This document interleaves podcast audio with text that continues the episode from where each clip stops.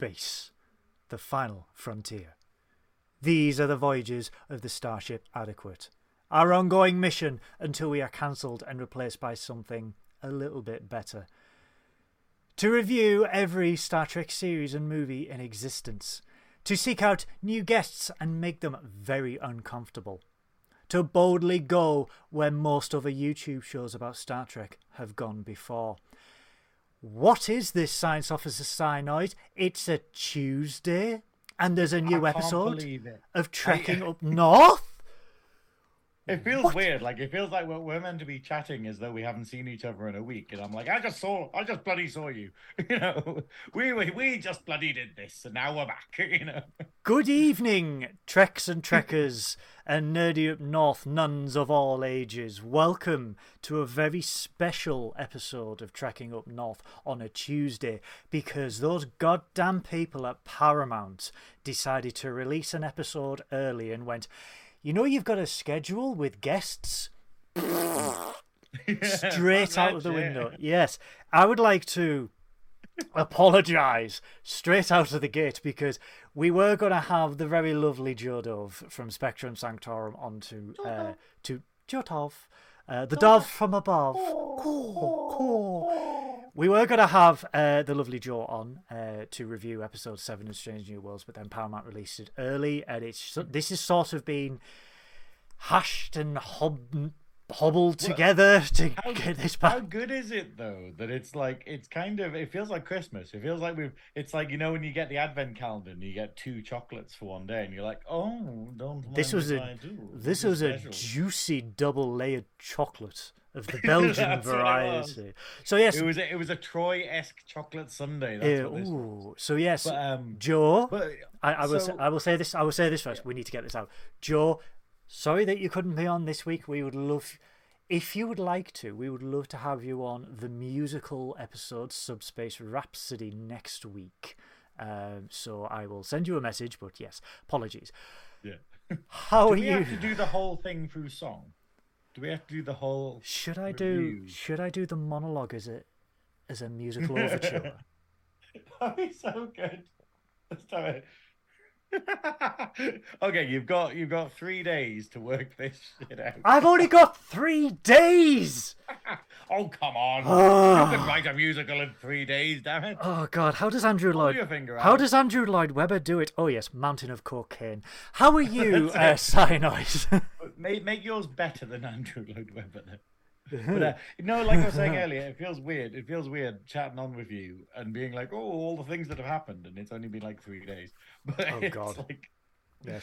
which is kind of spooky. But um, yeah, uh, things are going well. Um, we had Northern Pride on the Saturday, and I got total mm, social social burnout. Basically, uh, I thought that not doing drag for Northern Pride would allow me to just kind of be able to just you know drink and stuff and instead i just spent the whole day saying hi to people instead of like chatting and it was lovely but it got to like 7 p.m and i was like i am i am sick of people you know When you get to our age, guys, 7 p.m. is pretty darn late to be out. that, that was the thing. know. Everyone else was like, "Oh, we're going clubbing," and I'm just like, "Oh God, No, But yeah, no. I'm far too old for this." Not, not with my I ankles. did a bit of it. I stayed out quite a bit. I stayed out till about sort of half eleven, and then no, about eleven, and then I was just like, "Ah, "I'm getting last metro," which is a cop out, but it's cheaper than like a thirty Yes. pound taxi. It, so- it I really was is. just like, I'm drunk enough. Let's just go home. Um, but yeah, it was good. We got rained out though. Like, uh, Hmm. yeah, it was totally soaked. It was everyone who struggled through on Saturday. Well done. That was incredible. But like, bloody. hell. And then on the Sunday, uh, I didn't bother going because I was basically totally social. I was like, no, I'm staying in the house. I'm watching some DS9. I'm painting some Warhammer. That's my day, you know. Uh, and I set up the rest of the videos for Joe's podcast because I'm going to be on the off the shelf in not this Friday, next Friday. Very exciting, So guys. That should be fun. So I was getting my Warhammer collection put together for that, where we'll show it off. That So we'll probably advertise that on the things.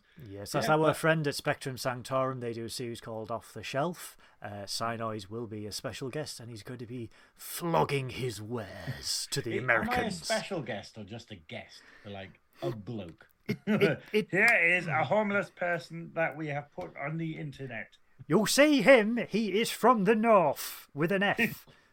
from the north. The north. But um, did you go to the Nerdy Up North meetup on Saturday? I didn't because I am poor. I I graciously declined. I would have loved to have attended, but I had to graciously decline because one has no monies. Um, so, guys, if you have disposable monies, please send them uh, to me. to to you, yeah, okay. Yes, Put them in a boot. Throw them in Goodwill's general direction. it, it, call it a gesture of goodwill um, because fuck me, I need it. Um, I am to it the wall. bad? It is, it man. Yeah, it's that bad. Damn you, Thatcher. Anyway, let's. But uh, I, I managed to ca- accidentally. I wasn't intending to go, but I managed to bump into a few of the nerdy up north people at uh, Monument because I was literally on my way to meet a mate for breakfast before going up and doing the Pride March at the Civic Center. And basically, I was walking past Monument, like Lee Lee sort of came up to me and I was like, "Oh, hello." So I was having a chat with a few of them, and then That's like, like I'm, I'm not meant to be here. I'm not meant to be staying. That that sexy Lee from the Discord, Oh, Daddy. Daddy. Hello, Daddy. Mm. Daddy Lee. Oh, God. Da, da. Is it? Hang on, hang on. You're a bad influence because I'm not a bad already I'm influence, I don't know like what perving over Lee and I'm perving over Adam. It's like who's going to be next? Adam? be- that 15 foot tall behemoth that wrote our theme tune and is currently writing our second and third theme tune as we What? speak. There's more of them. And there may be a hint of the third theme tune because it might have heart that's got a lot of faith in it. Do with that information as you will, but I will be using it. I haven't been involved in any of this, and it's brilliant. That's right. I'm really excited about this. Mark, okay, how Mark, has your week been though? Aside from being poor and being worked hard, it has only Tell- been. Tell me, tell okay, tell me three good things that have happened to you since the last time. The Strange New Worlds episode 7, Mhm. the Lower Deck season 4 trailer, Ooh. and I went to sleep. Hang on, what's that? what's that again? my that usual my usual Friday tradition of going to sleep to Synoiz's Twitch as he plays cards in Final Fantasy VIII. And it's lovely because you get the card music, it's like dun, dun, what was it? and then and then it's silent. And then and then San. Synoiz is sort of sat there going, hmm, if I get that card and I do that card. And it's just like, yes, it's like ASMR for my brain to hear Synoiz playing cards. It's just like, yes, now is your time to shut off. it's it's really it's really bad because it's like literally realizing how crap my maths is because like I don't if you haven't seen the stream in Final Fantasy VIII there there's a card game and one of the rules is basically that if the numbers on your card like there's numbers on all four sides of the card and if they add up with the cards that you're putting them next to on both corners then it has a trigger effect where it chains through. But you have to be fully aware of every card that the opponent has and every possible combination there is on the board where they could put it and cause a chain reaction. And i'm just like so you have to look at everything and count the corners and stuff. And yeah, it's far more difficult than I can manage on a Friday night after doing the trek, after doing this podcast. So, And occasionally there is a UFO that abducts a cow. or or the pyramids, Or the pyramids. or you know, All the you know, pyramids. um, we're actually going to do. I'm going to put an actual Facebook event on for the pizza party this Friday. Because since I'm going to be getting pizza, I thought everyone else should get pizza. So what we'll do is after the Trek podcast, we'll all get pizza, and then we'll watch me complete, hopefully complete Final Fantasy VIII on the stream. And then the UK's supply of cheese shall be diminished for one day. Mm. Delicious. cheese. Nom, nom, Anyway, nom. shall we get into what I believe is the greatest standalone Star Trek episode since 2005? You might be right. I You, you may be well right. be right. Guys, this so is good. this is Star Trek Strange New Worlds Season 2 Episode 7 TOS. That's right. TOS stands for those old scientists. That's a reference for you straight away. So, yes, uh Stardate 58460.1. What? Hang on a minute, Captain Goodwill. That's not a TOS era Stardate. No, it isn't, you sad bastard, for knowing that. This is the next generation era because we see the Cerritos warping in, entering orbit of the Cromalth B planet, home of a time portal. And we hear Ensign Bradward Boiler, Boimler, Boiler, Boimler. Boimler. It's begun already with the miss, misspeaking. He's excited to do some checks on a time portal which is on Cromarth B. Hold on, hold on, hold on, hold on, hold on. You seem to have missed out a key thing What? about this. Is that this whole segment is animated? Of course, So, it's lower decks. yeah. No, but the- you know the fact is, this is just the most amazing thing. Where anyone who hasn't seen Lower Decks, who is watching Strange New Worlds, is just going to be like, "What the fuck is going on?" Because the whole, you know, it literally does the recap of here's the important stuff you need to know from the previous episodes, and then immediately just becomes a cartoon. And so there must be people watching it who are like, "What? What? What's happening?" Uh, yeah, and it's fully animated. It's got all the voice cast. We get little cameos from all little cool characters in uh, in uh, in lower decks and stuff. And it just felt weird. Like it literally, I I checked Amazon. I checked it. and I was like, hang on, am I watching lower decks? Okay. It was amazing to see to to load up because I I got the the uh, the 4K version of this and just to see the Cerritos warp in after you've got Strange New Worlds like previously on and then the Strange New Worlds opening and it's just It's like jarring thing. it's very jarring but as uh, Boimler says they are in orbit of Cromalth B uh, to check up on a time portal which was discovered by uh, Pike and his crew uh, of the Enterprise, or the second Enterprise as he says, around about 120 years ago.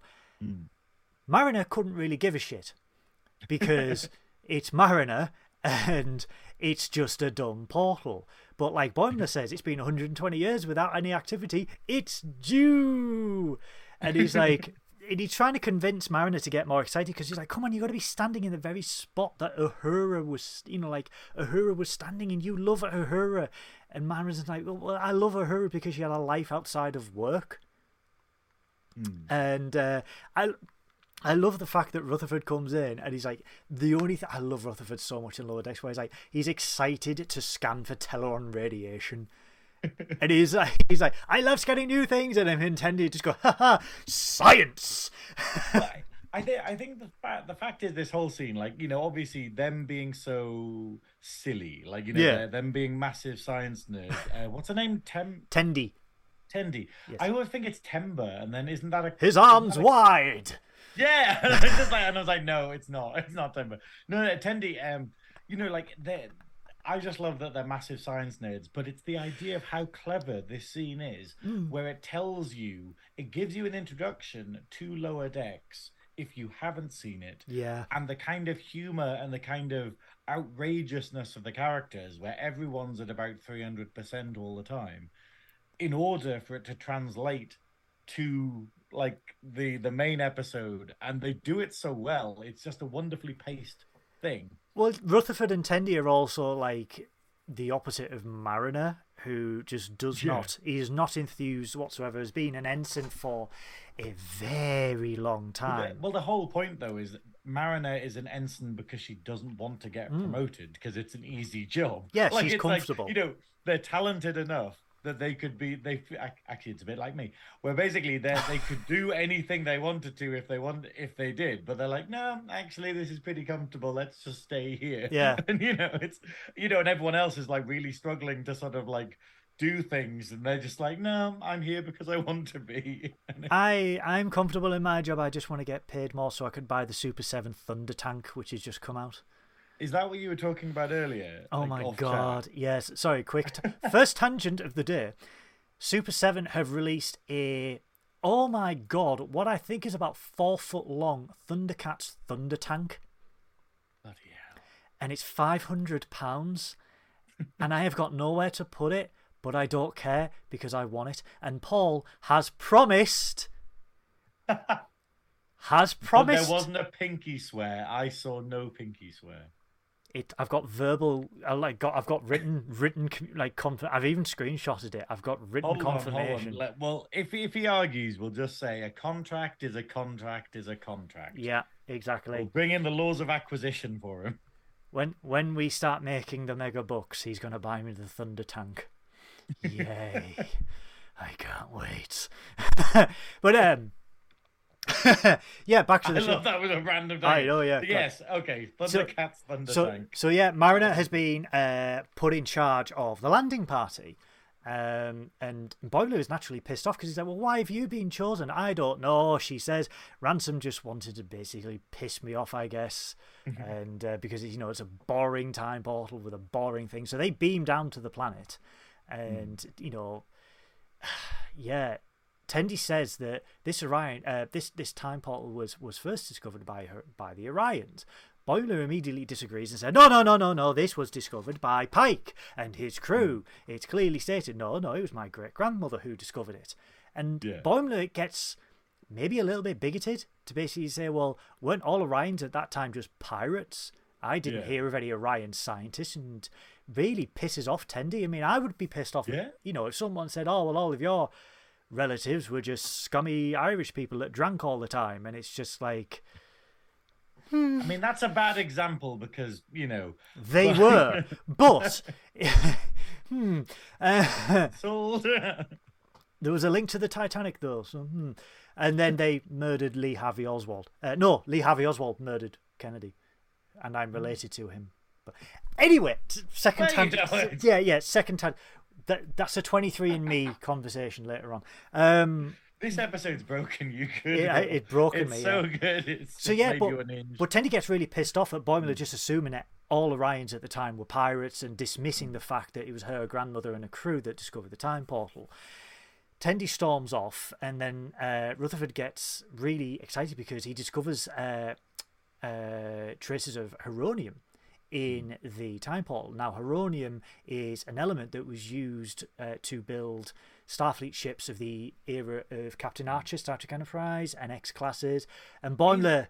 Is that is that real law, or is it just something that they've I injected in now? don't because I've know. never heard of her. I've never heard of it either. So I think they may have retconned it be- Yeah, there you go. because they've said, you know, oh well, starships of the NX class, you know, they were light, durable, and just the right shade of grey. And I'm just like, mm, yeah, I get it. Um, so yeah, Boimler does an impression of Spock on the portal, and then when Rutherford tries to take a hollow image, he inadvertently activates the portal using the hollow emitter.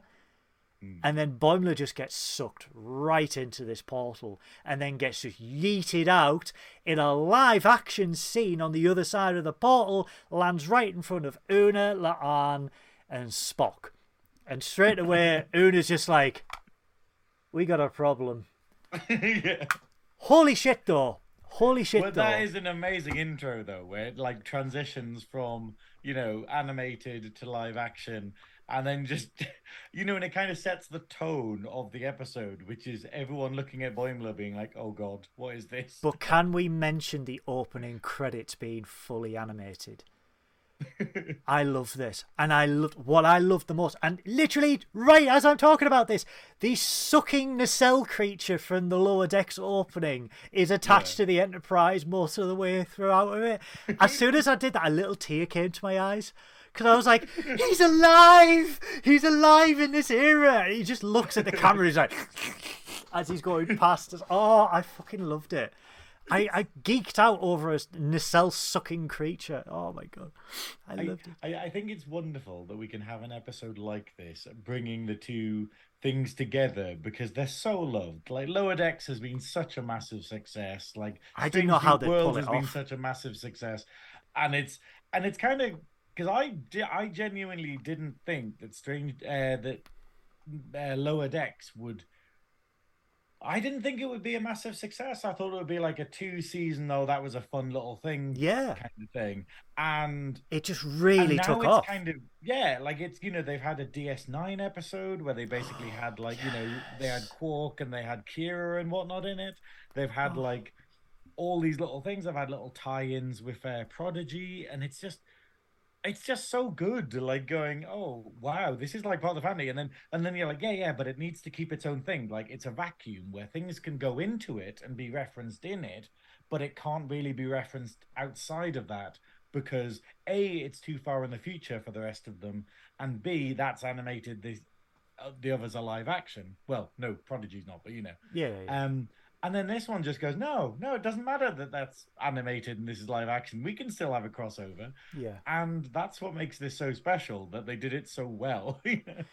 It's lo- Lord. I mean, Mike Mike McMahan, who's the showrunner, is again is a hardcore Trekkie and knows his shit, and like mm. you have to to get all the gags in. Yeah, but very much, and and I think an element of of Picard season three took from Lower Decks where it's like you can make references but do it in such a fluid way where maybe not like not so hardcore fans or casual viewers can just laugh at the joke, but then people like us can go, "Ha! It's Spock's helmet from that toy in the '60s," Yeah. or like you know, ju- ju- arbitrary little characters here and there, like from the Next Generation and Voyager and stuff like that. Mm. And it's just like we get that, and then we get it on a deeper level, and they Yeah. they they do it so well, and it's like people i mean i get i had people coming up to me about star trek picard saying i have never seen any star trek at all i watched Hmm. star trek picard and i was so engrossed in it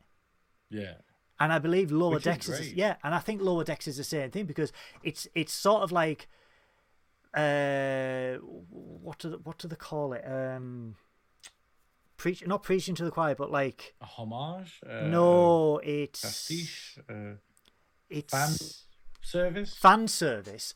So it's it's fan servicing, but then it's also like bringing in new people who who've never seen it and are like daunted at the fact that oh my god, you know this is like God.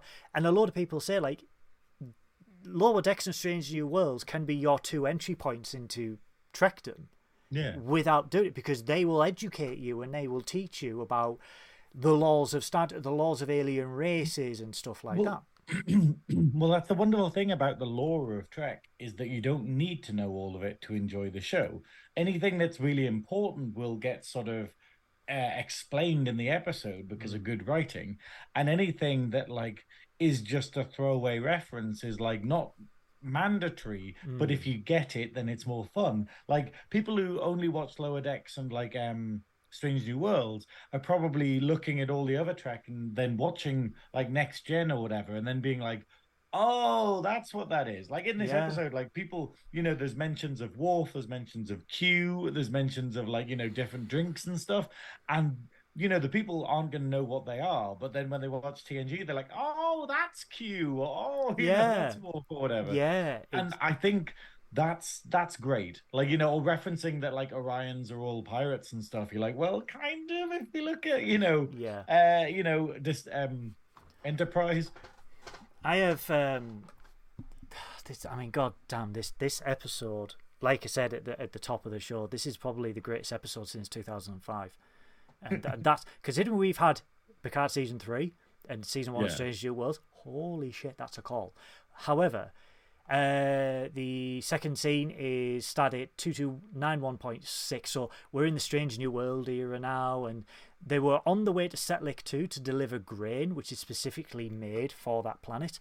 Um, however, they discover the time portal and meet a time traveler. And they reference the com badge straight away. And it's like, it's not just a badge, it's a communicator. You just press it. And Pike's like, oh, well, flipping it open is the, is the fun part. And Una's like, I know.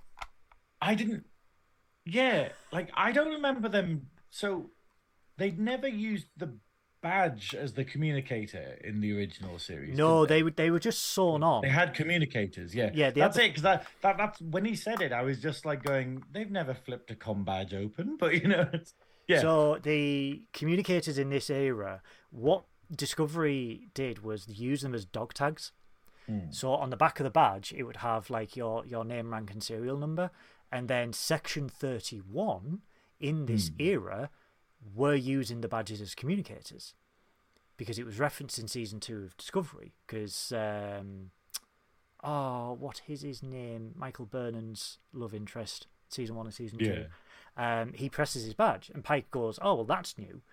Um, but yeah, so they still had the the the flip open communicators.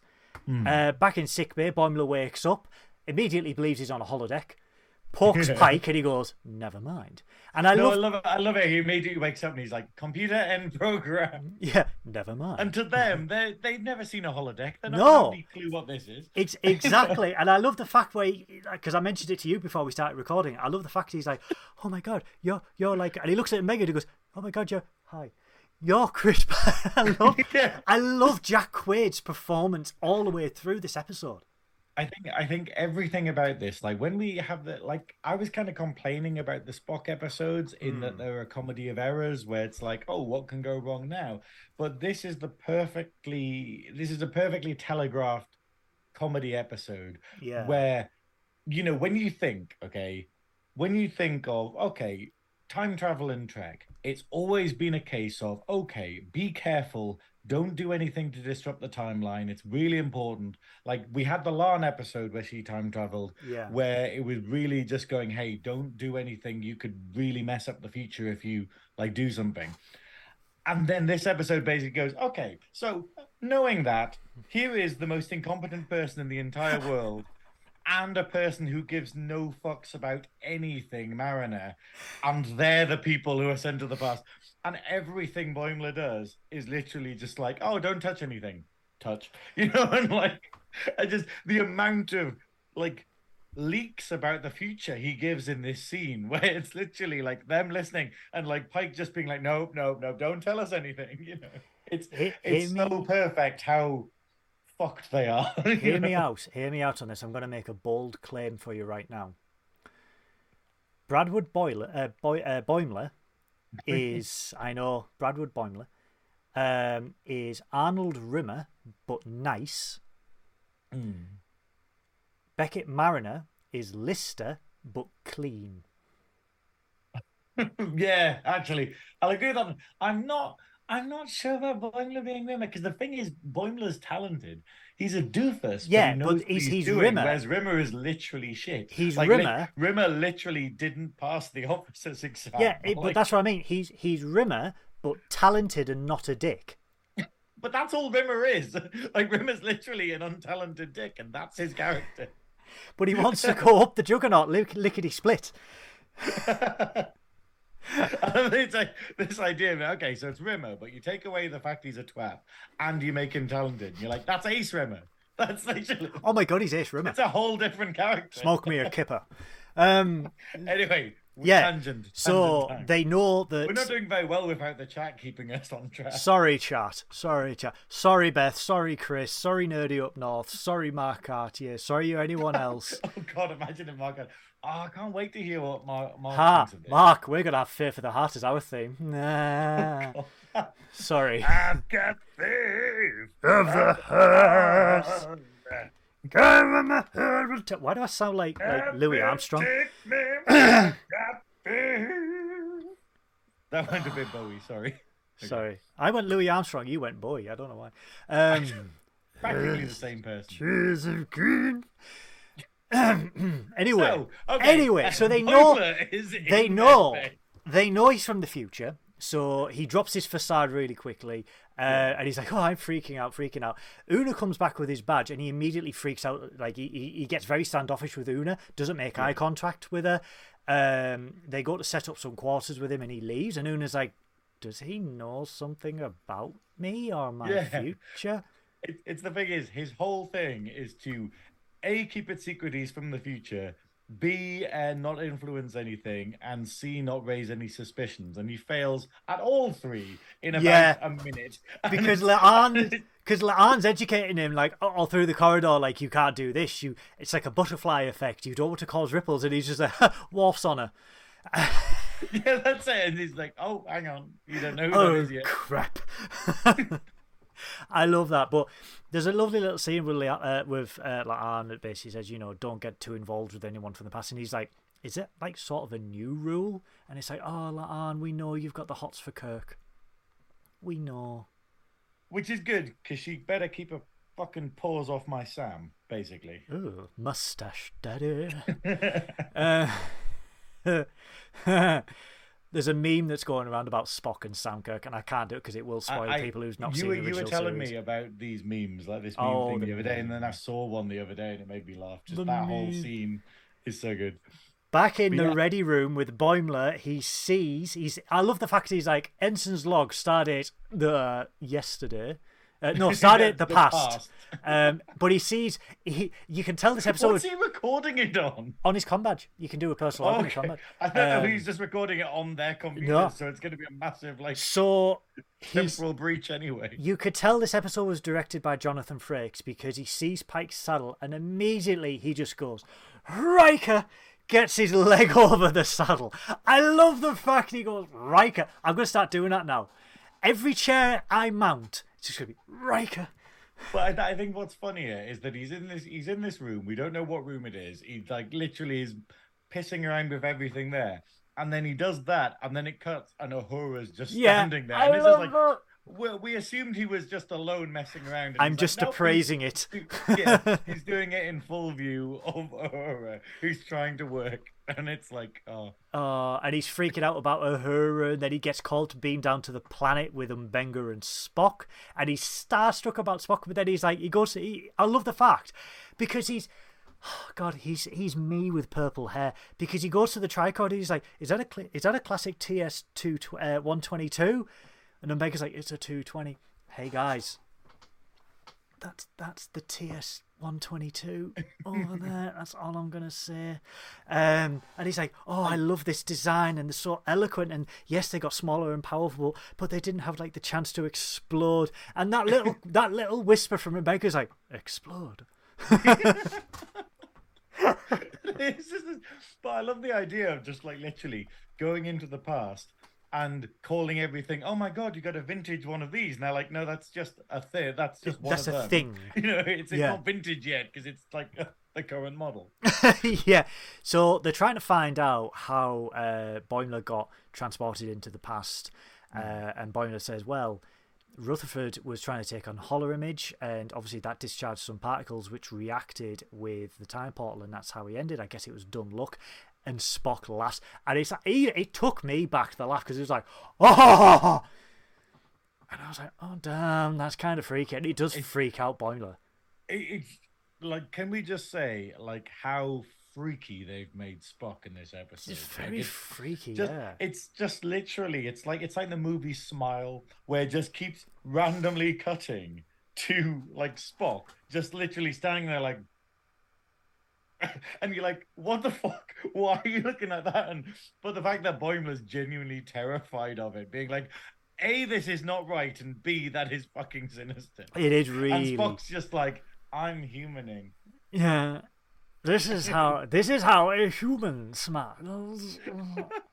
Yeah, the, and then that bit where like Boimler tells a joke, and then like Spock just literally just laughs in his face. but then they get a call uh, from the Enterprise. They have to come back because uh, a ship has just warped out, and they believe it to be Orion.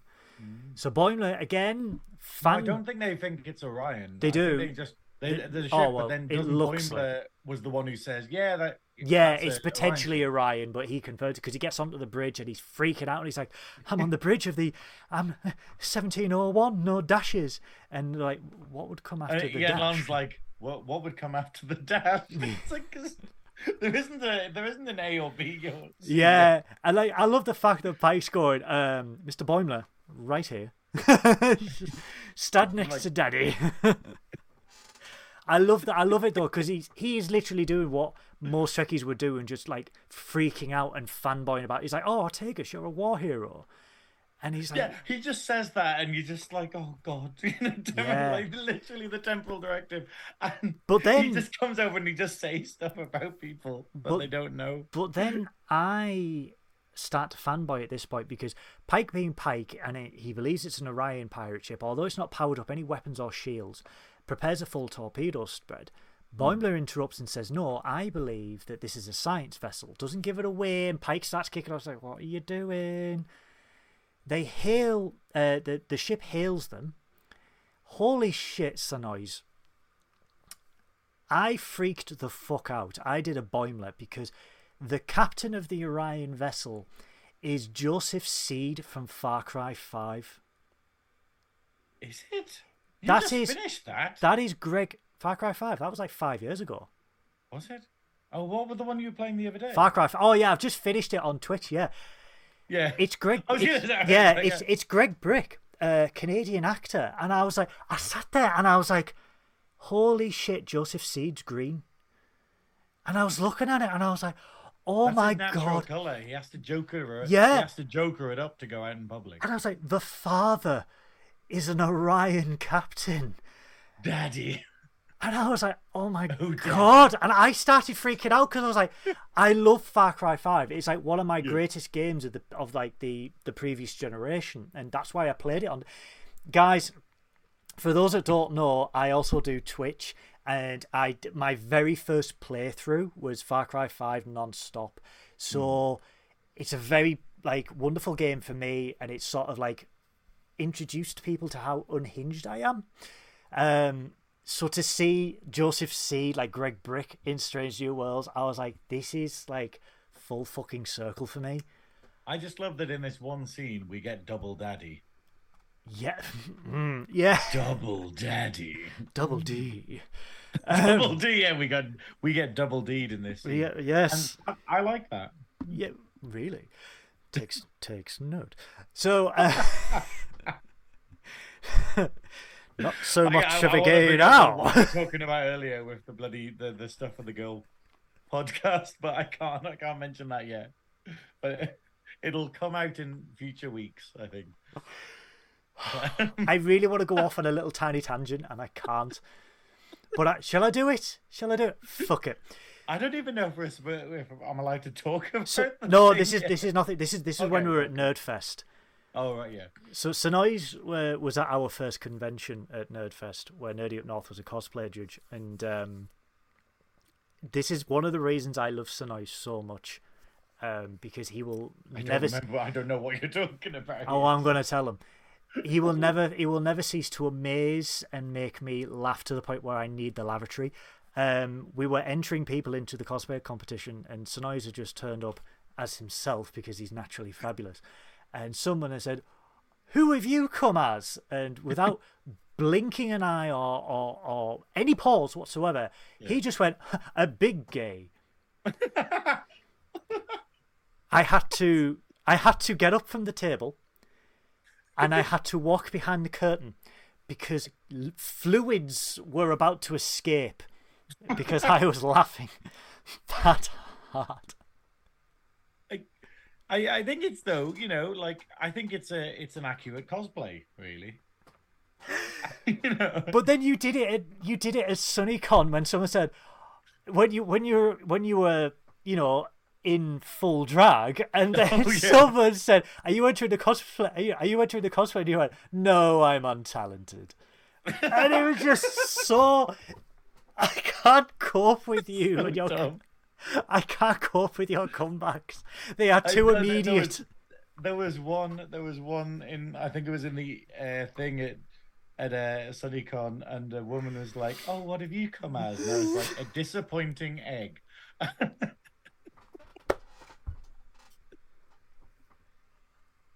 but yeah, so. Uh, they're fun. They're fun. They're fun. Okay, we need to get back on track. Sorry, Oh, no, sorry, chat. We Sorry. are talking way too much. at least it's not Imagine the poor bastards watch it listening to this on I Spotify, being like, "Are they going to talk about the episode?" No. We'll put audio description. we'll just put Paul dubbing laughing out loud. Um, at least it's not uh, deuterium. So anyway, yeah. So the the Orion captain uh, wants to know what uh, the Enterprise is doing in this area because this is Orion territory. It's rife for piratism. Um, and Pike just says, "Oh, we are, you know we are conducting scientific studies." uh, about um, the object on the surface of the planet. And I love the fact he just beams up the portal and does a runner with it.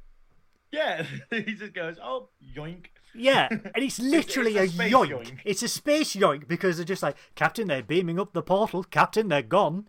And it's just gone. Um, and then the lucky gives Pike as well. Uh, the lucky gives Boimler some. Uh, Pike gives uh, Boimler, where he's just like, "They're not pirates." Hmm? Oh, you. Um, they just nicked. yeah, and the, I mean the next scene where Pike is talking to Una in the ready room, and he's just like again cementing the the daddyisms of Anson Mount because he says, "I feel like, I feel like I'm taking care of a toddler."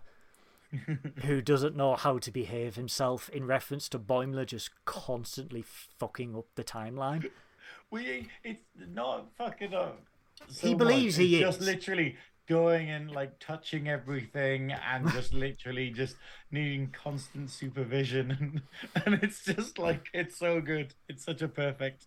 Speaking of, thing. speaking of, he's in the bar. He's messing on with a pad, and Ortegas and Chapel scare the ever-loving shit out of him, and Yeah. try and wind him up about uh, space chronotons and the effects of time travel, throwing up, shitting himself, um, and he tries to. Because they, they basically say, like, oh, so what's the future like? Do you have jetpacks? And Chapel's like, we've got jetpacks now. Yes, but are they smaller? Just like I've got, we've got jetpacks now, and yeah, smaller jetpacks. Yeah, yeah.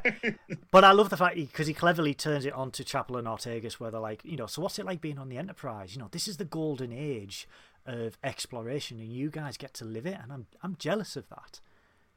Um, but then he lets slip because they're going on about movie night on uh, the subsequent Friday, and they're like, oh, you're gonna have to come to Yeah. movie night, and he's like, oh, you're doing it for Pike's birthday? Crap. Uh, no, he doesn't say crap at this point because he's like, oh yeah. you know, oh it's Pike's birthday on Friday. Yeah, yeah, yeah. And in the future, it's Captain, it's Captain Pike's day. You know, yeah, it's, it's, a national it's holiday. a holiday. Oh, Crap. I love that, and he just he's just constantly fucking up in such minor little ways. But then Spock walks in and smiles at Chapel again, and he gets freaked out, and I love that. I absolutely love it. But even it's so good. but then running to the turbo lift to speak to Chapel about Spock, and he's like, I think I've broken the timeline because I told Spock a joke and I made him laugh. And I know Spock never laughs or smile, and I read every book. Why is he smiling? And he's basically making Chapel feel unfucking comfortable because she's like, he's kind of the reason, like, I'm kind of the reason he's smiling and laughing, and you're telling me that's Yeah. not a good thing. Well, it's it's more the fact. I think it's more the fact of she realizes that her relationship with Spock isn't going to last Yeah. because it doesn't last into the future. Where the Spock that he's becoming for her sake isn't what lasts into the future, and it's hmm. kind of put a bit of a dampener on things because she's like, "Oh, okay, I'm not the one for Yeah. him," and you know, and it's a bit kind of scary in that way. But then again, though, like Spock in this episode, it's like I love. I, I kind of like how they the original series had Spock as a comedy character, and like Trek has always done that. It's it's kind of a, is it kind of racist a bit where all the aliens are always Xenophobic. well yeah they're they're they're like always comedy hmm. where like the the fish out of water where it's basically Worf is hilarious in like TNG because it's literally this Klingon warrior and then they just get him silly things to say or silly things to wear like he's like I'm not a merry man a merry I'm not a merry man.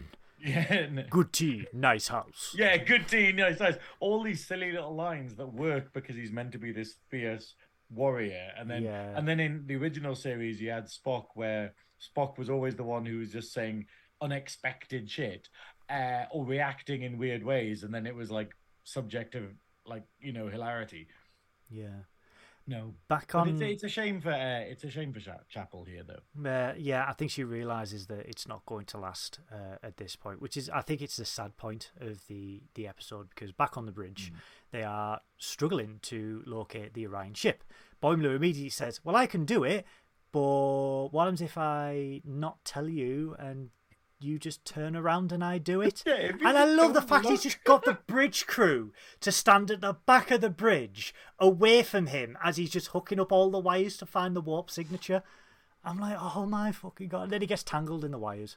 Yeah, I, I I love this where it's literally it's got to the point where they fucked up the timeline so much they suspect that they're like, fuck it, do whatever. You know, just oh Yeah. oh well, just do whatever.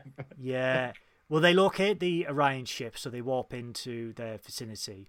And Pike is all for kicking the ever loving shit out of the Orions to get the portal back. Boimler implores a more peaceful solution and a more peaceful approach. and Yeah. implores on Pike's uh, benevolence, forgiveness, um, patience, and really great hair. and I love that, again Spock as the comedy.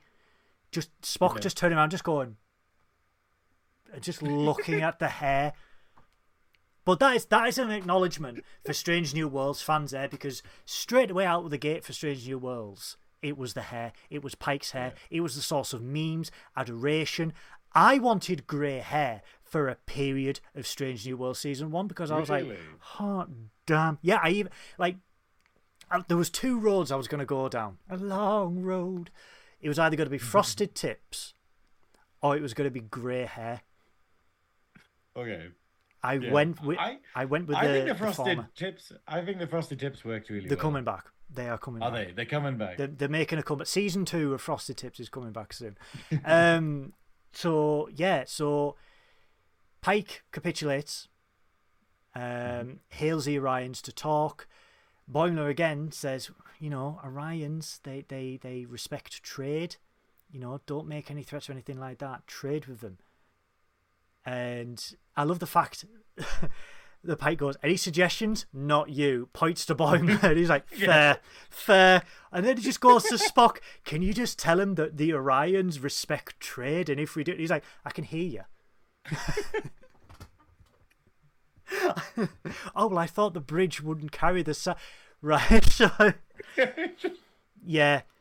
But then, um, so they offer a trade, and the Orions scan the cargo halls, and they're like, "Ah, you've got a shipment of quadrotriticale." Which shout out to a trouble with tribbles in the original series is what K7 has got a whole stock of, and what the tribbles all go nom nom nom nom nom on. ah. Quadrotriticale. Do you like it, that? it sounds lovely. It sounds lovely. Well, the let's have- Tribbles Let's loved have it. some of that with chips. The tribbles loved it. It's like rice, Chris. It's like ricicles. Do you remember ricicles? Ricicles. They were. like- They were basically no. I'm They were Rice Krispies like- with diabetes on them. That's what they yeah. I was gonna say Rice Krispies were basically shit Cocoa Pops, but then Ricicles were like a step ahead. Both of the. Of Yeah, them, you, you had Snap, Crackle, and Pop, which is what uh, Chavs in Sunderland are called when they're high on meth. And then uh, Ricicles were like, the, here's, here's Rice Krispies with a dollop of sugar that will rot your teeth. And like, oh my God, they were just absolutely del. If you got Ricicles in a variety pack, you know you struck gold. You know it. You, you're on mute. still There we go. around. You're, you're fine. You're back now. Sorry. Oh yes, I. Are Ricicle? No, it's just because I was pouring drink. Is are Ricicles still around? I don't know. Chat, are Ricicles in around? Comment on the video below if Ricicles are still around. Send me a thunder tank filled with Ricicles. That's Don't, the demand. don't, don't send him. No, don't, because Don't it'll, send him a thunder tank. it'll devalue the thunder tank. Send me a box of Ricicles and a thunder tank in separate boxes. So, yeah, so they make a deal to give the Orions the entire shipment of Quadrotriticale f- in exchange for the portal. Um, And the the Orions go for it. The They go for it. Very fair to the. I I thought there'd be some trickery here, and then they just go, yeah, because the next scene that we cut to is them back on the planet with the portal there, Mm-hmm. Yeah. and they're just like, oh, okay, the Orions totally, you know, because. I think that's the thing. It's the Orions get a horrible name throughout Trek because, Yeah. like in DS9, we have the Orion Syndicate, where they're basically the biggest. They're basically the mafia, the mafia of space yeah. in uh, Enterprise, they're kind of coming up to it, where they're basically like a very, you know, the Orion Syndicate's in it, but they're a very burgeoning power then. And yeah, they're always seen as bad, you know. Well, they were an Enterprise because even the Big Show was an Orion. yeah, you know, and he's just like he's he's an Orion slave trader.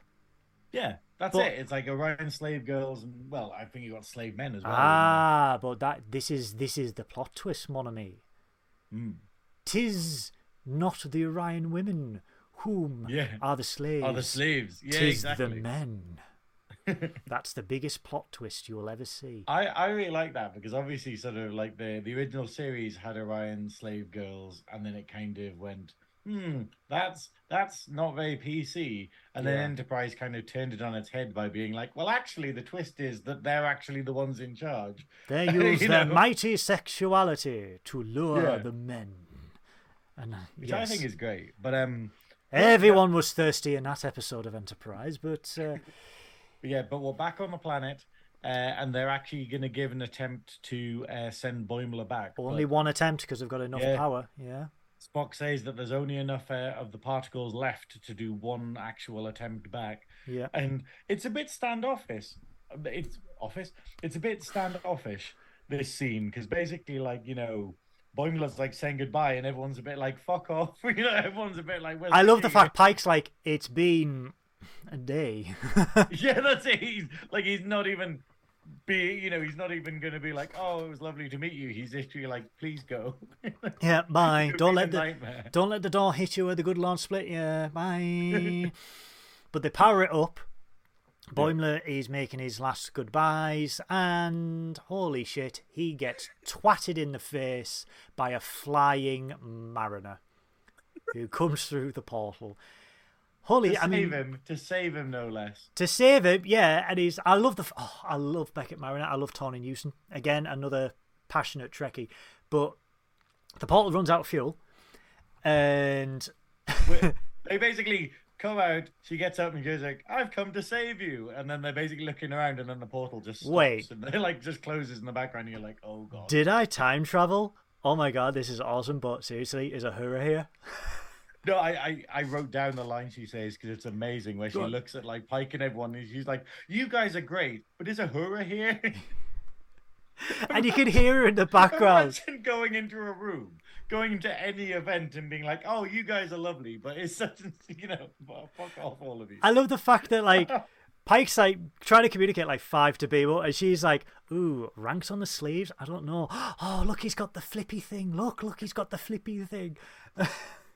Yeah, it's. I think this is what's so funny, and what I, what I was saying before we started the episode is uh, before we start recording is the fact of this episode. The writing does it so well. Oh my god, yes.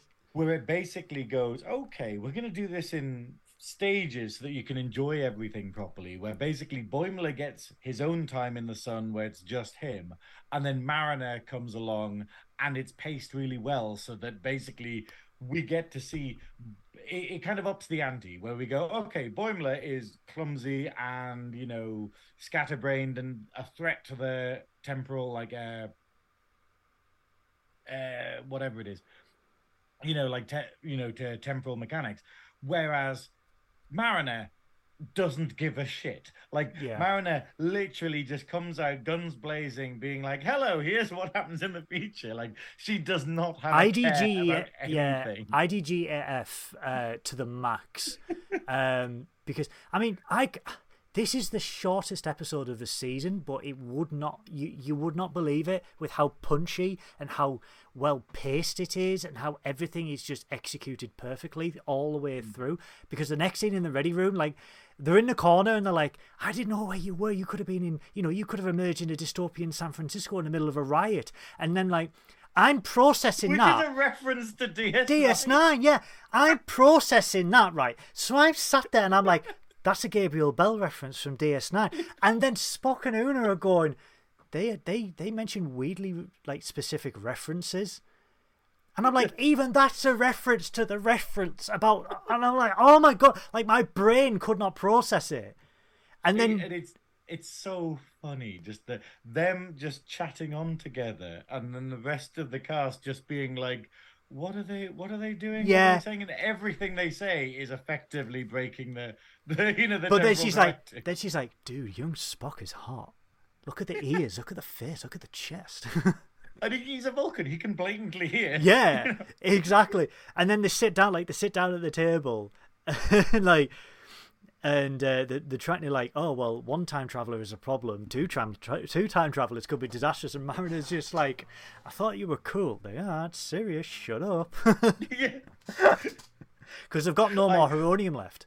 I, I love I love the, the the rapport between the two of them where it's literally I've forgotten what uh, Mariner says but like uh, Boimler's just like could you please just not you know and it is just like but yeah just everything about Mariner's way is amazing both Yeah. of these characters have been personified perfectly in like real you know like obviously they because I think it's the fact of the transition is seamless. Even Yeah. though one of them's a cartoon where the actors aren't needing to do physical sort of movements or anything, they just do the voice. But then here, like they're just like their cartoon equivalents, where the way they're acting is the same, and it's it's just wonderful. Like the way, but I really liked how um Mariner's like reaching across the table. Like she's so like she's so dramatic, and she's so sort of she's bored. She's in this meeting, and she's already bored of it. Yeah, because they they come to the con- uh, they, they- conclude that there's no more heronium. Uh, there's no Mm. more heronium in the quadrant. Uh, and then Mariner's just like, can't we just cook something up? And everyone stares at her, and like just the body, like the physical movements where she just drags her hands across the glass table. It's just yeah. like, like that. But then Spock defends her, and he's like, she's like, uh, she has a point, and then she just looks at, she looks at Boimler and goes, "Heart Spock agrees with me."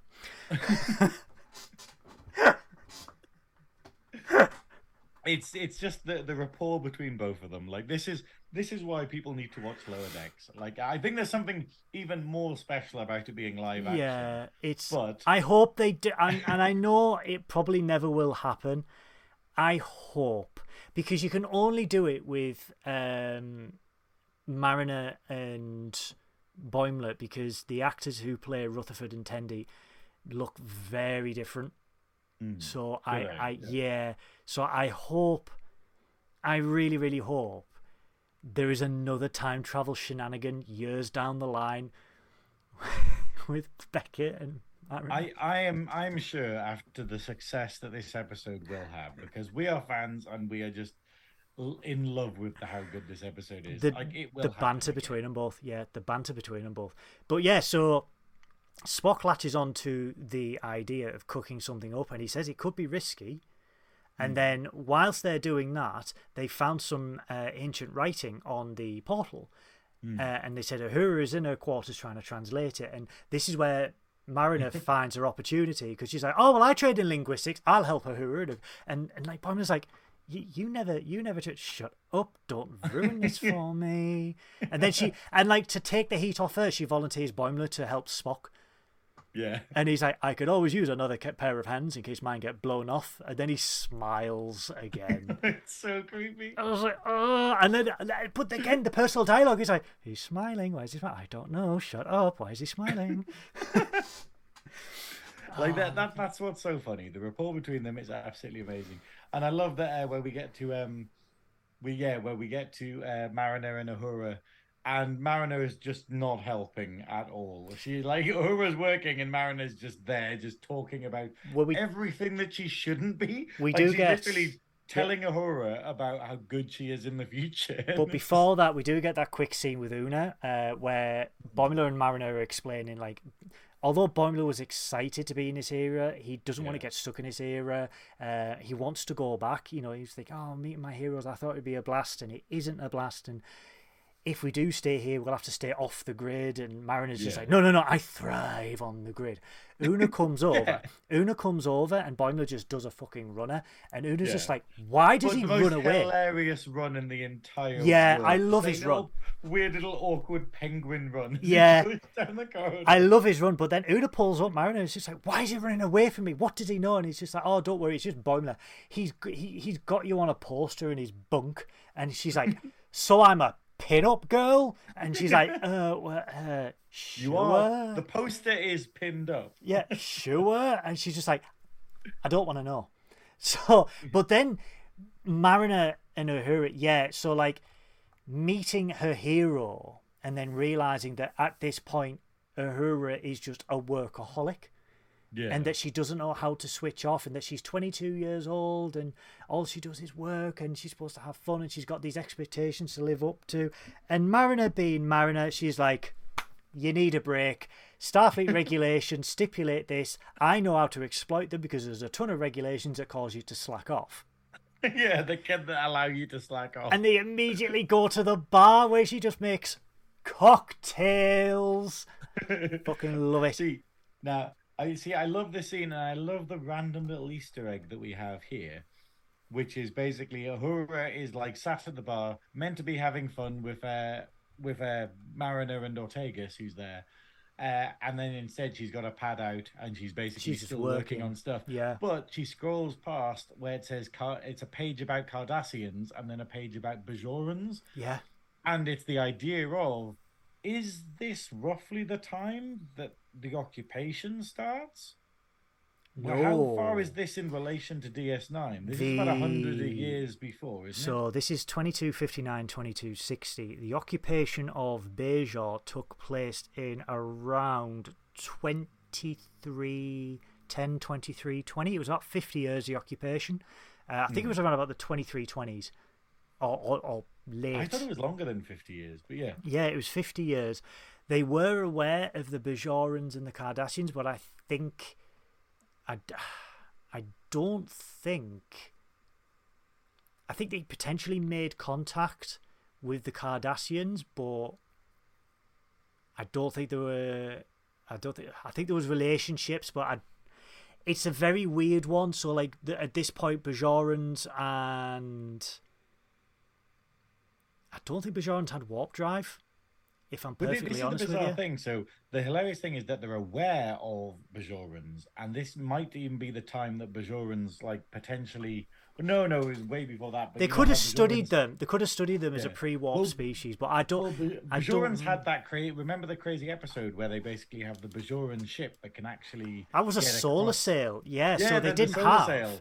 So they And didn't had have that, warp drive. not- I think there may have been an. uh, To be honest, if memory serves, I think there may have been an exception for Bajor because the Prime Directive, Trek fact for you guys, the Prime Directive is General Order 1 non interference of an alien species until they have developed uh, faster than light travel. Yeah. So basically, the rule of thumb would be um, if a species has not developed uh, warp drive, you would not make contact with them. You would not make first contact, but you could observe their development and their evolution. That is what uh, xenobiologists, xeno. Um, uh, xeno historians and archaeologists do. They they study a species from afar. Bajor, I believe, was an exception to the rule because although they did not discover, they did not have faster than light travel, they made contact with Cardassians in their solar sail ship. Therefore, they were aware of alien species in the hmm. galaxy. So they were the exception to the rule. So they did not have faster than light travel, but they were aware that Yeah. aliens existed. Wait, it but it's be never been fully that- exhaust. It's never been fully explored though. Yeah, it could be at this point that the Bajor, like the Bajorans, haven't been contacted, but they're being observed. But I thought it was just a nice little reference. But uh, Mariner is making them a cocktail. What's the cocktail? called? Orion Hurricane, which Yeah, looked delicious. Wait, I just love the idea that like they're not supposed to be affecting the timeline. And then she's literally like, "Oh, here's a cocktail from the future, but I don't have half the ingredients because they haven't been discovered yet." You know, or like I haven't. And he's just like, okay, not even attempting. The Orions have not traded this with you yet, but I will. I will try and make a closer proximity of it. Um, and I'm like, holy shit! But I mean, Uhura's still working, and then she's just like, right, you know, Ortega's just like, during the Klingon War, you needed to take any break you could, and Uhura, gan on a girl, downs the entire drink, Yeah, and then. As she's doing that, Ortegas goes, "Hey, I know it's like this language. I think it's Nausicaan because someone tried to sell me a Domjot table." And I love the reference to the Next Generation episode where Picard gets stabbed by the Nausicaans. yeah. You know, human, play Domjot. And she's like, oh yeah, someone, this Nausicaan tried to sell me this like really ancient Domjot table, but it wasn't Domjot and it had this language. And then they realise that hmm. the language on the time portal is ancient Nausicaan. So Yeah. Was like, right, okay. The juxtapose of this scene is Spock and Boimler, where Spock is pulling him up on talking to Chapel. And basically saying he's trying to probe him for the like for answers of the future. Well, he's basically, what did you say? Because Yeah. she was very unhappy. Like whatever Yeah. you said really upset her. But then Spock Spock's logic kicks in, and then he's like, "Well, I can't deviate from the path I'm already on, and I can't ask you because you will contaminate that path, and you know that mm. could potentially do the timeline." All the while trying to do this experiment, um, they Very seal sensitive experiment. Very sensitive They basically said that there's a fifty percent chance of success. Yeah. and a fifty percent chance of it exploding and killing them. He smiles, and then guess what? Kaboom! Absolutely Yeah, just blows. I, I love the idea that it's literally it starts sparking and Spock just kind of does a brisk walk away. He doesn't run, he does a brisk walk away. And, and Boimler's just like, Why are you walking away? And he's like, I suggest you take you know, and he's like, ah and jumps behind the thing. Just how love calm that. Spock is running away from this yeah, but then we see uh, we get a really good then- scene. Well, we get a big explosion and it takes away a bit of the lab with them, so they're not going to be able to try it again. Is the main thing. So they're like, oh well, that's a that's one path they can't explore more. But we get a good scene in engineering where uh, Boimler is sat reflecting on what's going on, and Pelia walks in. Um, and Boimler asks uh, Pelia about the quadrotriticale. Um, have we, you know, been able to find more? And they're like, nope, this is it. This is all that we had. We've had to give it to the Orion. So this means because we've sold it, the colonists who have been there for generations will have to relocate because they cannot yield any crops on this planet. So he feels absolutely awful. And Pelia just lays into it and he's like, what we would need is someone to time travel back to prevent you from screwing it all up. yeah, And which is true. Like, yeah, but Boimler's like, Boimler knows he doesn't belong there and he's screwing up everyone. And he's like, I look up to everyone, but I'm disappointing everyone and I'm letting people down. Pelia comes up with a quote and she goes, I knew a guy um, who said, I, you know, I always pretend to be someone I wanted uh, until I became uh, that person or that person became me. That is a Cary Grant quote yeah, actual Cary Grant. So Pelia, new Cary Grant. Gan on Yeah. your lass. Well, I, I like the idea though that effe- effectively the message that she's giving is the fact of he's looking at everyone in the past and being like, oh, they're just normal people. They're not these massive heroes. And it's like, well, yeah, because Yeah, yeah. everyone fakes it until they make it. It's the idea of everyone like it's like Mariner seeing Uhura struggle. Like Uhura, you know, we didn't mention earlier, but basically Uhura is panicking because she's been told like what a massive thing she is in the future, what a massive mm. influence and the great work that she's known for. And then it puts crazy pressure on her to be, oh, I've got to be this, I've got to live up to be this amazing thing. I've got to do all this stuff or whatnot. And I, I'm struggling right now. But that's the reality. It's the fact of if you can push hard enough, if you can go, hey, I am that person, I've just got to make convince myself of it. That when you look pa- when you look back, all you're gonna see is the successes you've had. You know, all you're gonna see is what you managed to pull off. And that's very sound advice from Pelia, which is the idea of going, hey, you might not think you can do it, but just do it. You know. Zefram Cochrane's quote Don't try and be a great man, just be a man and let history make its own judgment. Exactly, exactly. And this is once again Trek with all the good all the good advice, all of the, you know, realistic uh quotes. So, Boimler wants to fix things. Mm. Um, so Boimler wants to fix things. He heads off to the shuttle bay of the Enterprise, boards the shuttle. Mariner is sat in the dark in this shuttle, and Well, he kind of comes in trying to be all sneaky and stuff, like going, you know, oh, I'm going to steal a shuttle, and then immediately goes around a corner and she's sat there, and he's Holy like, "Ah, Q!" What are you doing? yeah, holy Q, and she's like, don't mention Q, they don't know who that is yet. Oh, but this, this, this, this, and this is another scene I freaked out about because this is another long-held rumor, but now it's confirmed. Hmm. Because he says, "Holy Q," she goes, "Shh, they haven't met Q yet. They had a Trelane thing." Trelane, in the original series, right, was an omnipotent being who could control his surroundings, manipulate matter, and was basically the Q of the original series. And it was never confirmed, but it was confirmed in beta canon in books and stuff, that Trelane hmm. was part of the Q continuum but left Yeah. it. This little throwaway sentence confirms a 35 year old theory that Trelane is a Q. I, which is fantastic, and it's just Fucking like we say, a, finally! a, a throwaway line, like That know, is amazing. Like, it, well, to be fair, the original series had Trelane, but it also had what was he called, Johnny Five or whatever? What's the Johnny the- Fine. You know, it's like the third episode where it's got the psychic kid. Who falls in love Oh, he he. Yeah, but he's oh, pretty yes. much omnipotent. He's pretty much a Q. Like, Yes, and then he got hatch, match, and dispatched and never talked about again. yeah, Yeah. that's it. And he's just like going, oh, there's a lot of omnipotent people in the original well, series. that's what you get when you smack uh, Yeoman Rand's ass.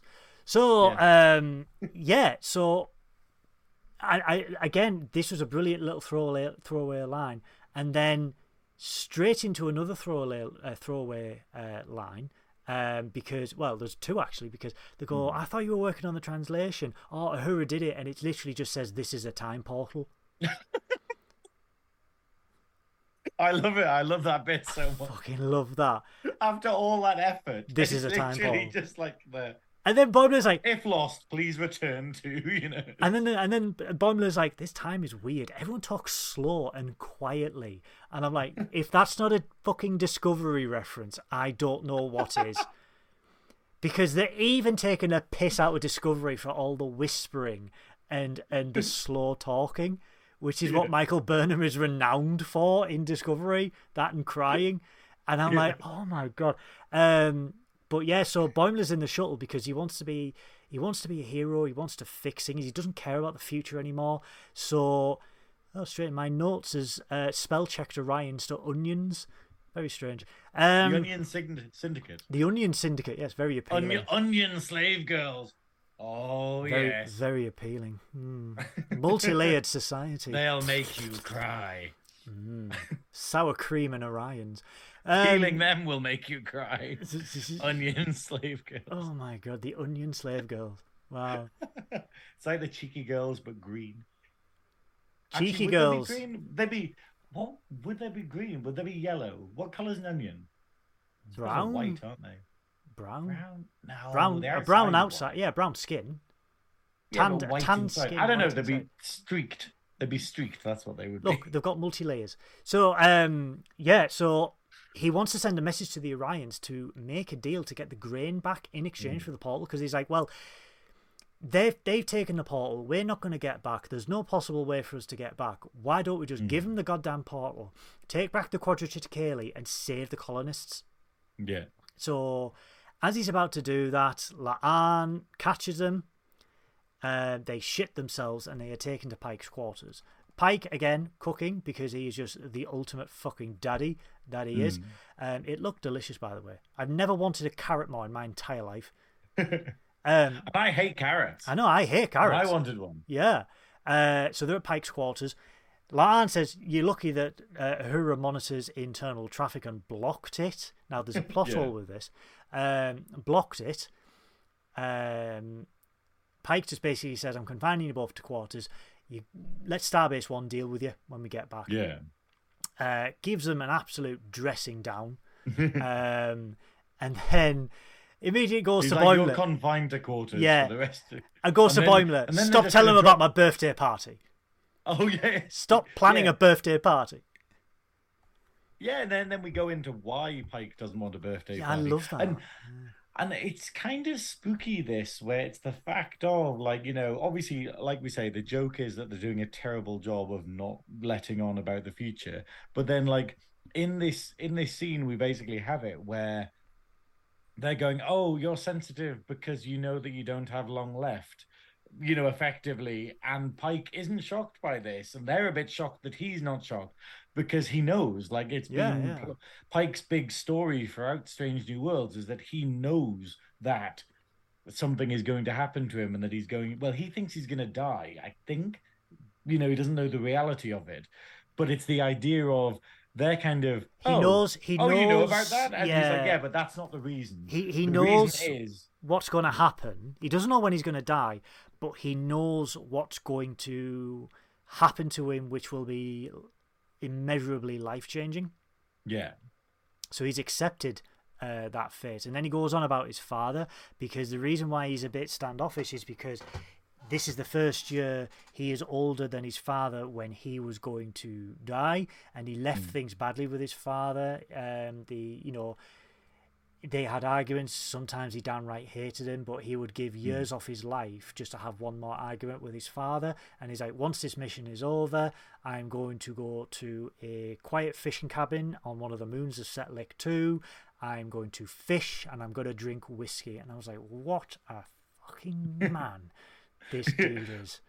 But What then, and he's going to have that argument with his father, which is, you know, so basically, In his head, Yeah. obviously. yeah, he's going to get it. out- He's just to. I love the idea that the reality, it sounds really romantic, but effectively, he's just going to go and fish, get drunk on whiskey, and just scream at a cabin. And you're like, yeah, that that sounds like being in your, in your 40s, I think. I mean, during the COVID pandemic, all I wanted to do was find a log cabin, whiskey, and just scream. Yeah. I don't blame him. Anything's better than Middlesbrough. So anyway, I, I'm not. I'm not disagreeing. Um, so, hmm. So anyway, uh, he sympathises with Boimler and Mariner, and he's like, you know, I can sometimes imagine what it would be like to step foot on Archer's Enterprise, and this triggers something in Boimler's head. Yeah. You can see the little lights go off, and he goes, "I know, how, I know how we can get home." They meet everyone in the ready room. Hold on, hold on. We've missed out the amazing bit where uh, where Pike is try- Pike is trying to dress them down, and then Mariner basically just goes, "Oh, he's just weird around you because he dressed up as you for Halloween once." and then, you know, and then they just go on this bizarre little conversation about how difficult it was to get the jawline The, right and the get all contour of the contouring done jawline. trying to contour the jawline, and then Boimler's just like it was a process, you know. And it's just, it's just the idea of just Pike just standing there, just being like, "What is this?" But he does. He's smiling at it. He's laughing at it. But it's got to the point where it's gone from frustration at the beginning to just him being like, Okay. "Whatever." What? but it's just such an amazing little Oh my god! And this is the thing, like guys, if you haven't seen the episode, it's just full. you you have Full. to watch this episode even if you are not a usual fan of trek you will probably appreciate how stupid this episode is It's and stupid and perfect. wonderful But Yeah, back in back in the ready room, uh, Boimler's about to go into a limerick, uh, and it was just like, I could just get to the point. he's like oh i'll lose the limit i just love that he like why why did he decide to do like oh yeah i'll Oh. tell them through a limerick. There we go. But then he goes on about how uh, Mariner and himself visited the Fleet Museum, Fleet Museum, Athan Prime, Star Trek Picard.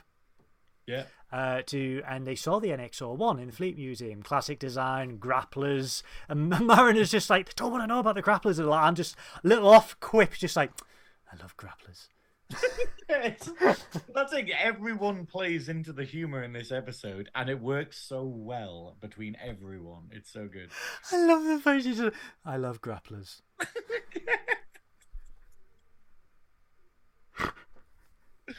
Oh man, I I really I Oh, really want to hear what everyone thinks about this. I really want to Oh. see what what I really want to see what um I feel Mark sorry. thinks about it. I really Yeah. I, Mark, if you if you are watching this, uh, if you're watching it live, or if you if you're just watching it recorded, please leave a comment. I want to know what you thought about this because I have said I have said from episode one, okay, of season two, there is going to be some sort of enterprise callback because there were hints dropped all the way through. If this is it, I will be fucking happy. If it isn't, and there's more to come, bring it on. But yeah, and I, I feel sorry for Trek culture because Sean and Chris have sort of had to like smash together an episode in the space of a day and edit Yeah. it and get it up in 24 hours, which their production quality, fucking hell, Chris, you need a Bloody big, hell. you need a big Greggs to do all the effects and everything like Should that. Should we send him a Greggs? Should Yeah. we send him like a Greggs? We'll, we'll just start. Greggs? We'll start bombarding what culture's offices with just Greggs. I'll just go around and like I'll shoot, throw like a pasty at the door and that. If anyone wants to clip this, uh, all right, this is a clipping moment. If anyone wants to clip this, what culture? We are huge fans of all of your shows wrestling, Who Culture, Trek Culture. We are huge fans. We love Sean. We love Ellie. We love Marcus. We love Chris, the madman. We love Tom. Let's not go wild here. Let's not go wild. Shh.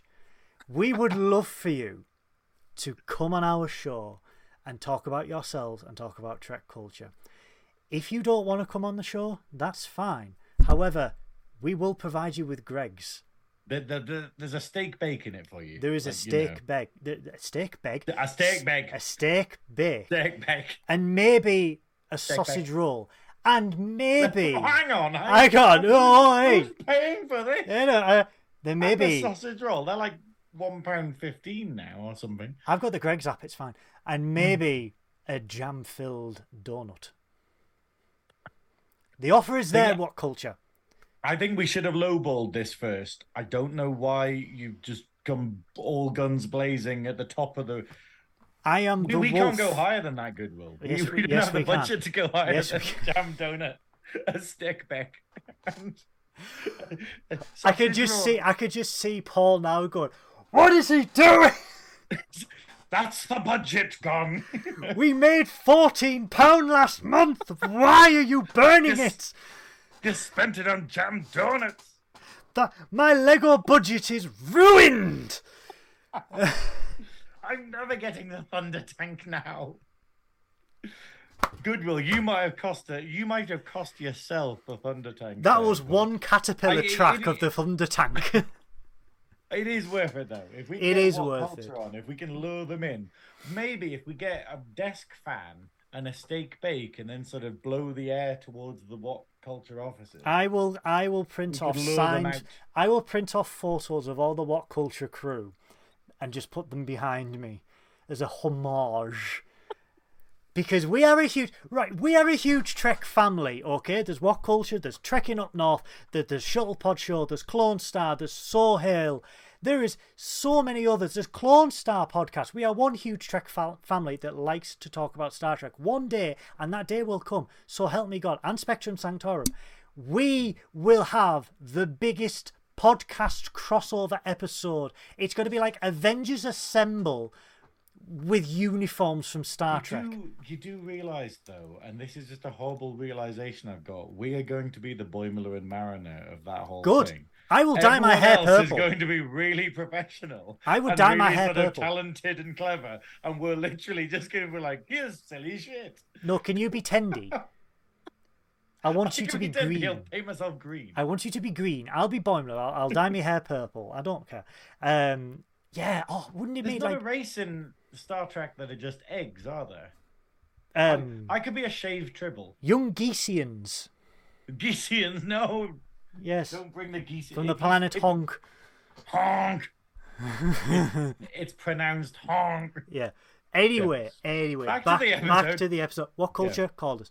Back to uh, the episode. Yeah, so they basically explain that ships of the time period of the NX-01 used heronium in their hulls. So uh, Ortega says, so all we need to do is find uh, an, an old NX-01 and pull it out of mothballs.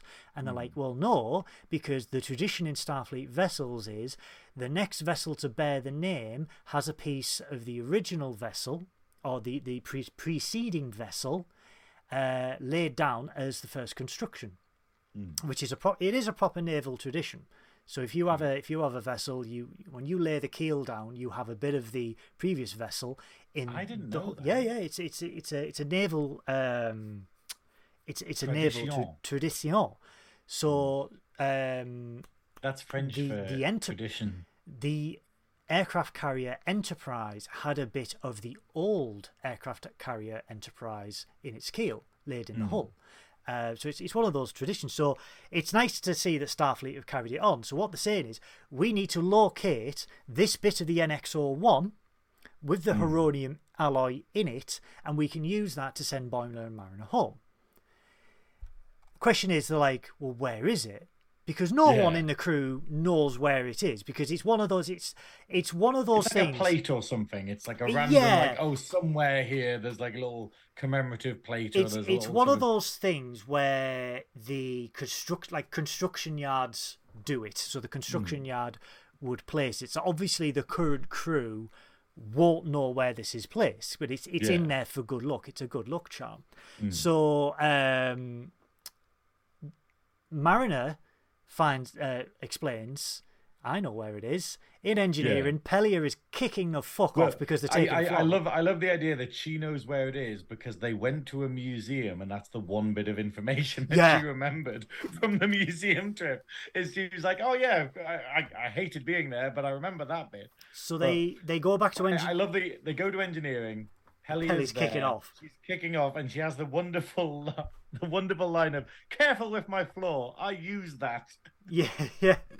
It's like the like the floor, the, the entire floor. floor. Yeah, but I love this. This is great little sub dialogue between Ortegas and Uhura and stuff like that because Ortegas was a great admirer of Travis Mayweather, who was the first mm. helmsman of the NX01.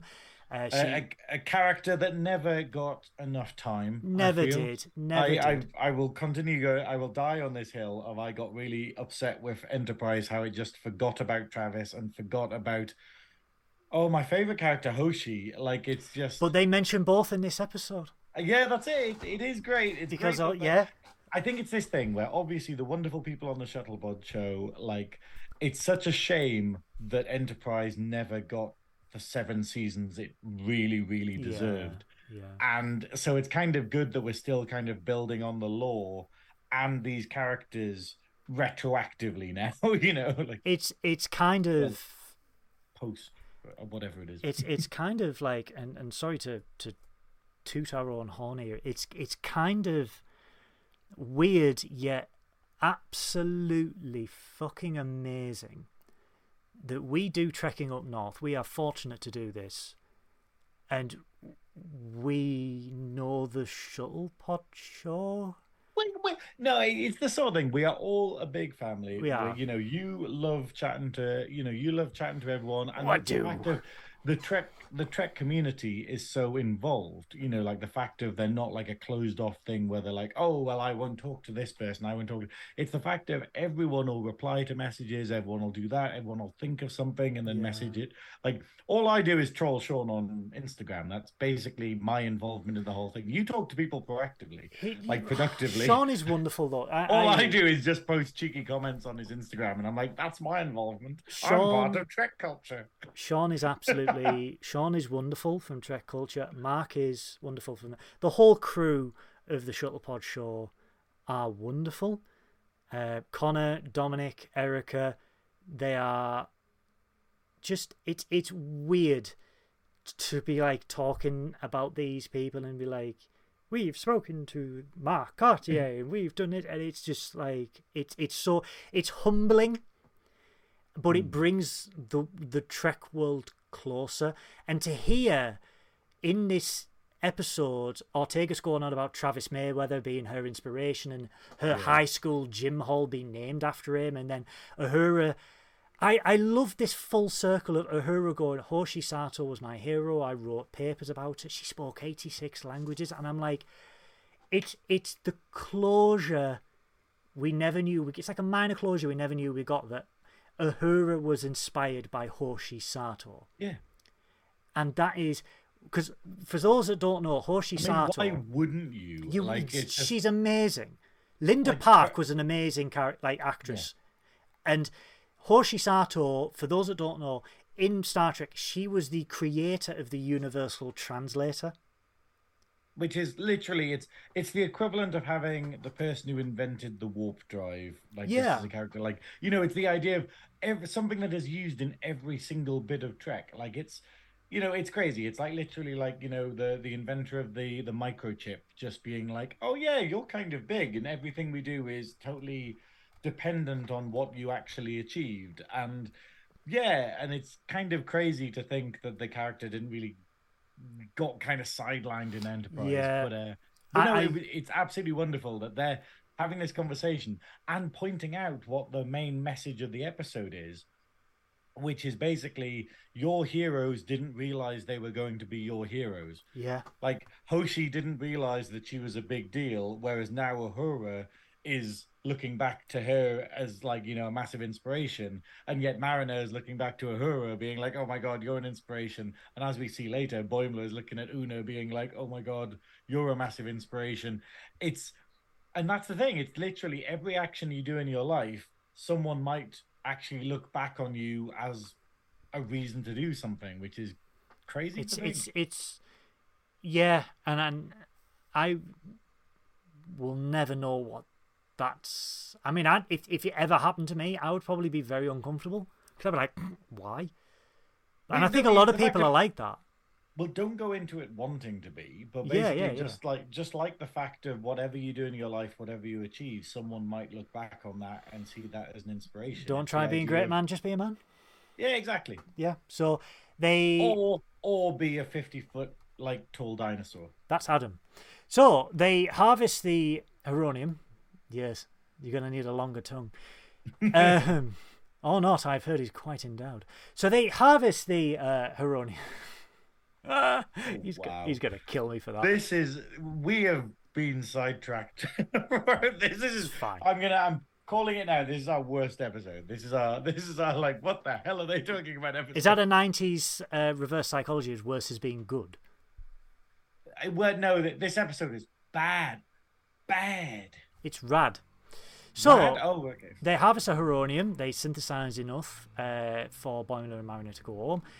In the transporter room, Mariner goes up to Una and goes, "Okay, what I said may have been a little bit freaky, but he's literally you are a pin-up girl, but you are a recruitment poster for people to join Starfleet." And Boimler explains, he's like, "Y- "You know, I've got you in my book. You were."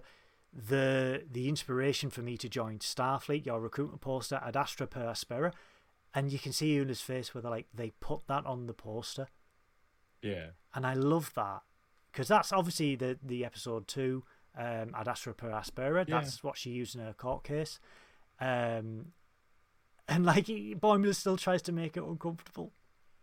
yeah, that's it.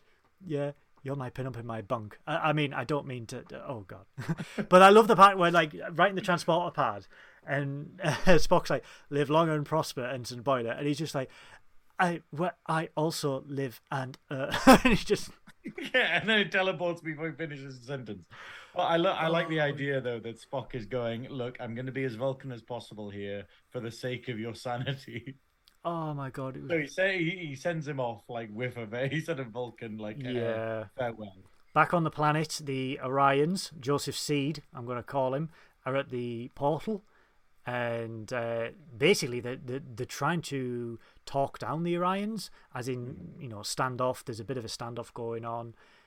Boimler and Boimler and Mariner are just having a little witter on, and Pike's just like, earlier we were trying to explain this, and they, they explain to the Orions, look, in our time, you know, we are time travelers, in, in, and in our time, um, Orions are seen as more than pirates. Uh, You are seen as scientists, um, and our friend, um, her grandmother served on your ship, and then I can't, I can't remember what they called Tendi's actual name. Andrea, Andrea, isn't it? Andrea of the Winter Wind or something like that. yeah, But then uh, the captain immediately recognizes that. He's like, I know that, I know that. And they're like, yeah, because Yeah. her grandmother is on your ship. Uh, and Pike does a deal, and he's like, okay, we'll do you a deal. We send these back. This will forever be known as the Orions discovering, like Orion scientists, and he emphasizes scientists discovering this time portal. And just that little deal, that little gesture is is Yeah. all that the captain wanted. He's like, that's all. That's all I ever wanted. yeah. And he steps back, and they I, I I think that this is so beautiful, and it's also I think this might be the change in the timeline in terms of do you think? like I think so because the fact is like it starts off the episode starts off okay Hmm. with Boimler being like oh Pike discovered this, and then Tendi being the one being like Tendi being the one going like oh no it was Orion scientists, but then what they're doing here is they're affirming that it is Orion scientists. So you think that in the future it'll be actually history it. that it's yeah. and I think maybe they have altered the timeline in this little bit to thank the Orions. But I think the best thing about this though is how infamous the Orions are, how Mhm. infamous the Orion Syndicate is in Trek. And throughout this entire episode, every time the Orions were there, I expected them to act like pirates Yep. and betray people And I fully expected in this scene they were going to be like, "Oh, you're time travelers. Okay, well we'll kidnap you or something." Yeah, I yeah. fully expected a double cross or them to kick off or something to happen, and then it doesn't. They literally stand down because they want to be known for not being Yeah, pirates. And I think it was wonderful that I fully expected the worst of them, and they demonstrate that they're bigger than that.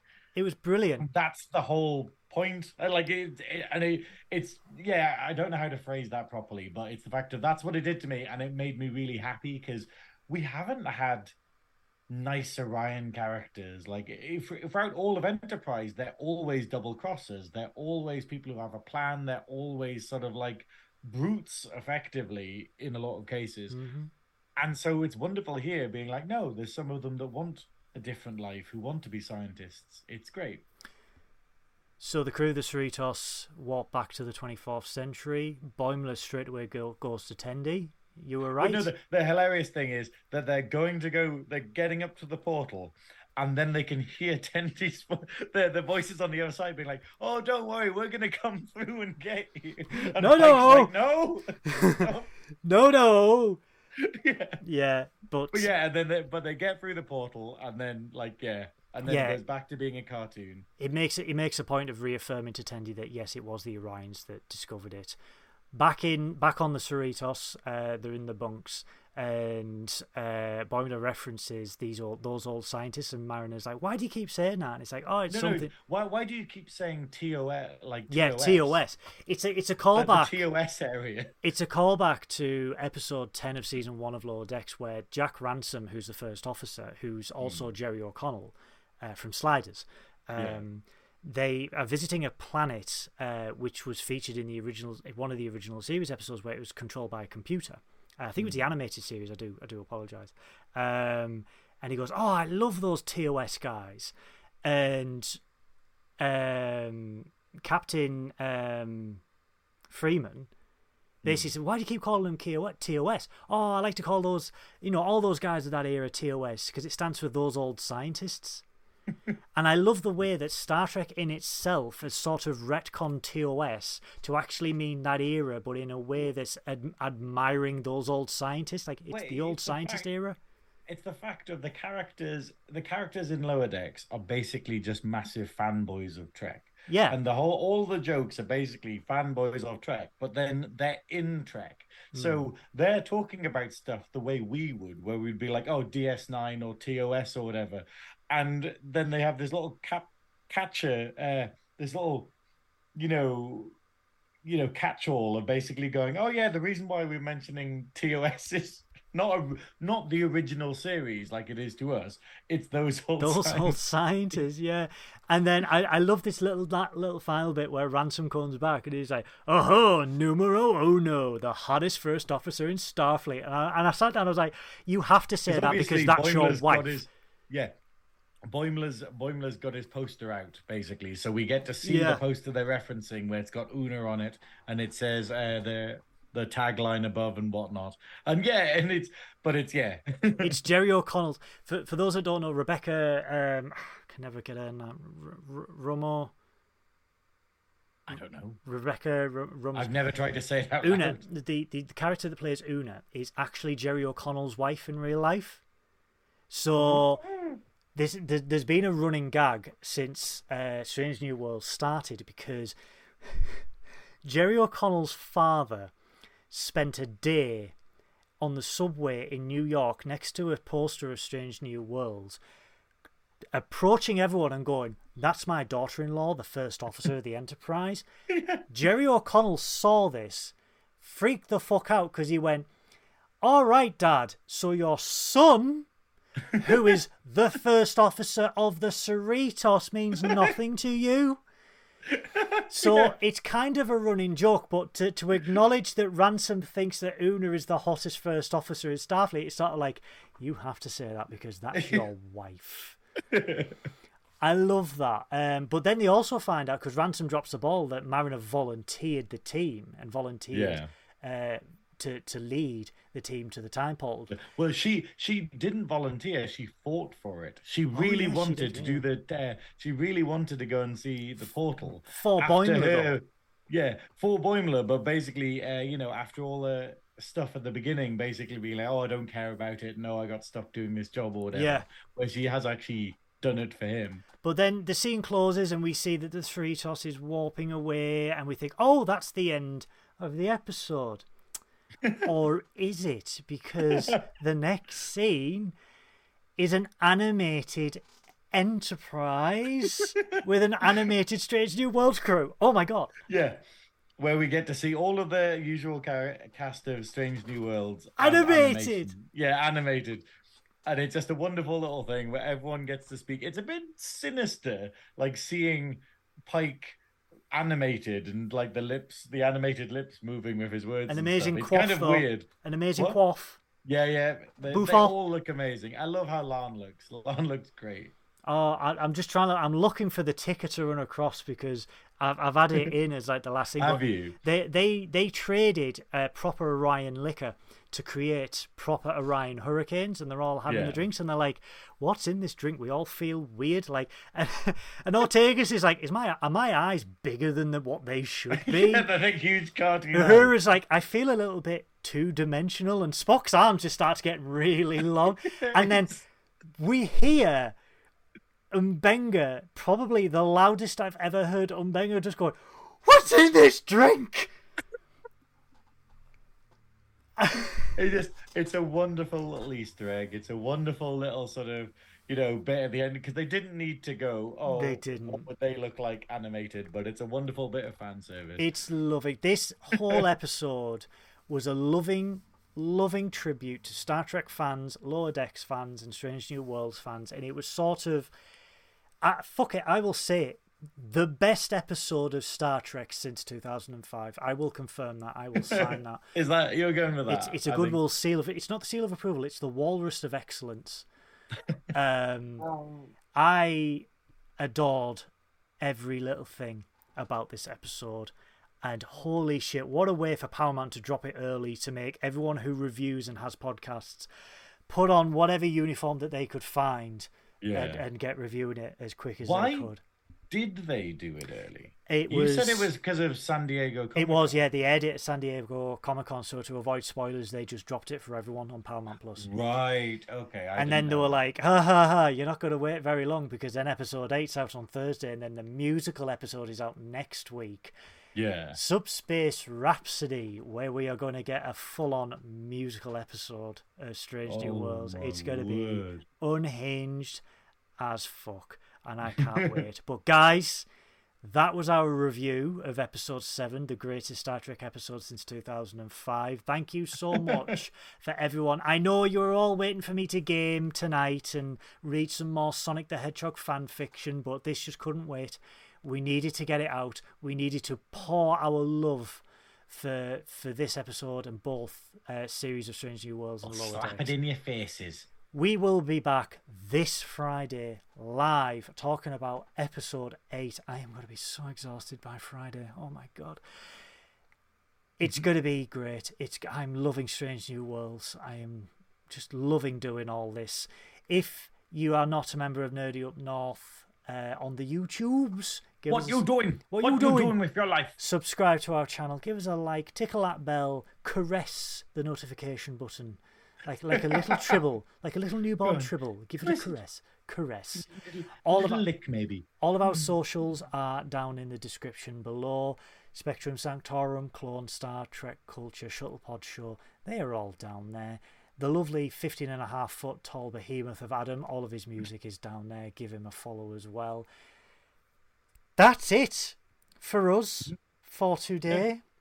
Until we see you on Friday at 7.30. We'll Meet again. Don't know where. Don't know where. Well, actually, here and on Friday. 7:30 p.m. BST. Yeah. Until Okay, that, that really wasn't a very good analogy. Sorry. that was an ad- that was an adequate analogy, which is sort of like us phrasing. But until then, Thank you guys, so much, everyone. thank you Thanks so much. in. Until then, though, shit, Shit. Shit. That's why you need the tappy deltas. That's why you need a combat. Captain Goodwill to USS Adequate. Two to beam up. Miles?